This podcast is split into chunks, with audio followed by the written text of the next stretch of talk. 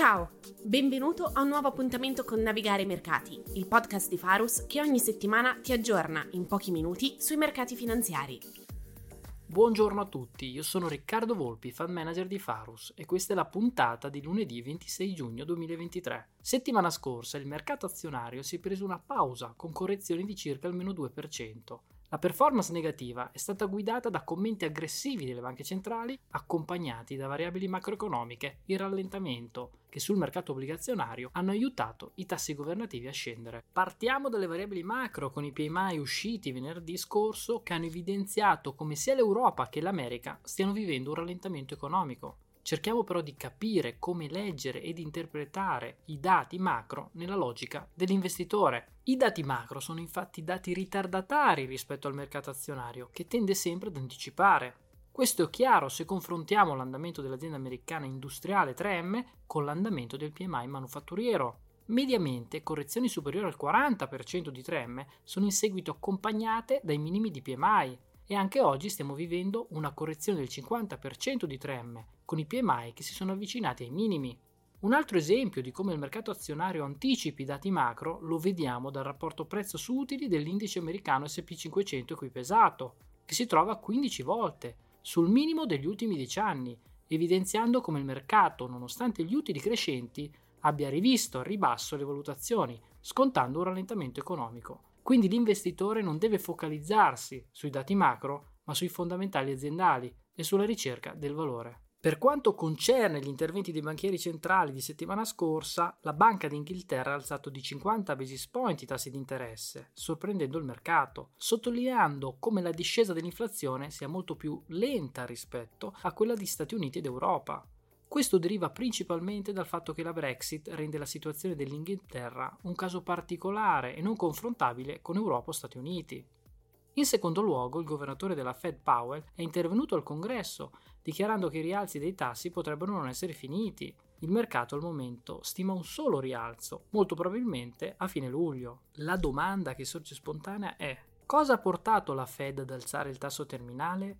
La risposta va cercata nella volontà della Fed di non comunicare la fine dei rialzi, per paura di dover poi tornare indietro, con possibili effetti negativi per l'economia ed il mercato azionario, se l'inflazione nei prossimi mesi, sostenuta da un'economia americana molto forte, non dovesse scendere alla velocità prevista. Per meglio comprendere gli ostacoli principali che potrebbero rallentare la discesa dell'inflazione, è necessario parlare di uno studio macroeconomico realizzato dall'ex governatore della Fed Bernanke e dall'economista Blanchard, uscito a fine maggio e citato proprio da Powell. Questo studio, analizzando l'evoluzione delle componenti dell'inflazione dal 2020 ad oggi, evidenzia come l'impatto dell'inflazione sull'economia si debba dividere in due parti. Nella prima parte, registrata nei primi anni successivi alla pandemia, cioè dal 2021 al 2022, le componenti principali dell'inflazione si trovavano nell'aumento dei prezzi dei beni materiali e delle commodities. Nella seconda parte, periodo che stiamo vivendo adesso e vivremo nei prossimi mesi, la componente da monitorare è il mercato del lavoro. Secondo gli autori, i prezzi dell'energia e dei beni continueranno a scendere, ma il mercato del lavoro si trova in una condizione di grande forza,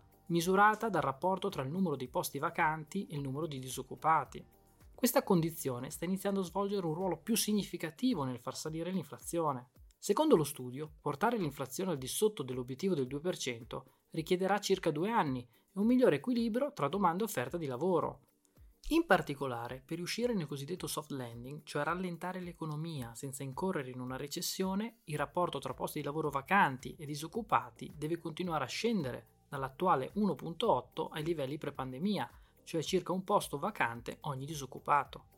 Il soft landing è ancora possibile, ma sono necessarie da un lato la credibilità della Fed, evidenziata dalle aspettative di inflazione che rimangono ancorate, e dall'altro lato la tenuta degli utili aziendali. L'investitore però non deve perdersi in questa complessità, ma deve mantenere la bussola puntata sul valore, valore che permette di sfruttare i disequilibri che si formano continuamente sul mercato. Vediamo brevemente quali disequilibri sono rientrati in questo primo semestre e quali si sono invece venuti a creare. Tra i disequilibri rientrati, andando ad analizzare le performance settoriali, vediamo come i migliori settori siano stati tech, communication e discrezionali, con performance year to date del 35, 28 e 26% rispettivamente.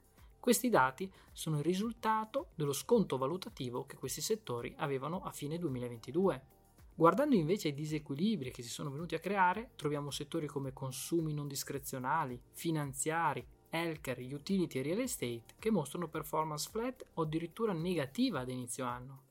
In particolare, se guardiamo al settore delle utility americane, vediamo un mercato a sconto valutativo con un prezzo su utili a 17 volte e un utile in forte espansione. Le utility, inoltre, mostrano un sottoperformance rispetto al mercato superiore al 20%, uno dei livelli più alti mai registrato. Ma il PI degli utility a fine 22 era uguale al PI del Nasdaq e questo non rappresentava una situazione normale, dato che le crescite della tecnologia sono molto più elevate, ma ora il PI delle utility è a sconto di addirittura un 40%.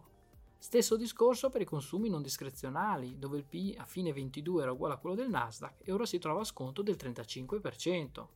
Sull'obbligazionario continuiamo a vedere un grande valore inespresso sul segmento investment grade, cercando anche di allungare la duration. I tassi di rendimento del mercato obbligazionario investment grade europeo si trovano infatti sui massimi dal 2010, risultato sia da un aumento dello spread che da un incremento del tasso risk-free.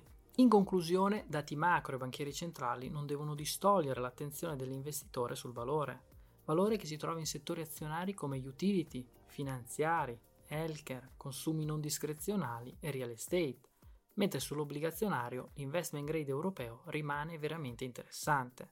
Per questa settimana è tutto, l'appuntamento è per lunedì prossimo. Le informazioni e le opinioni qui riportate sono prodotte esclusivamente a scopo informativo e pertanto non costituiscono in nessun caso un'offerta o una raccomandazione personalizzata o una sollecitazione di tipo finanziario o un'esortazione ad effettuare transazioni legate ad uno specifico strumento finanziario. Tutte le opinioni ivi espresse sono frutto della libera interpretazione, valutazione e apprezzamento del gruppo Faros alla data di redazione e non hanno alcuna natura contrattuale né sono sufficienti per prendere decisioni di investimento. Le informazioni e dati qui riprodotti sono ritenuti corretti, completi e accurati.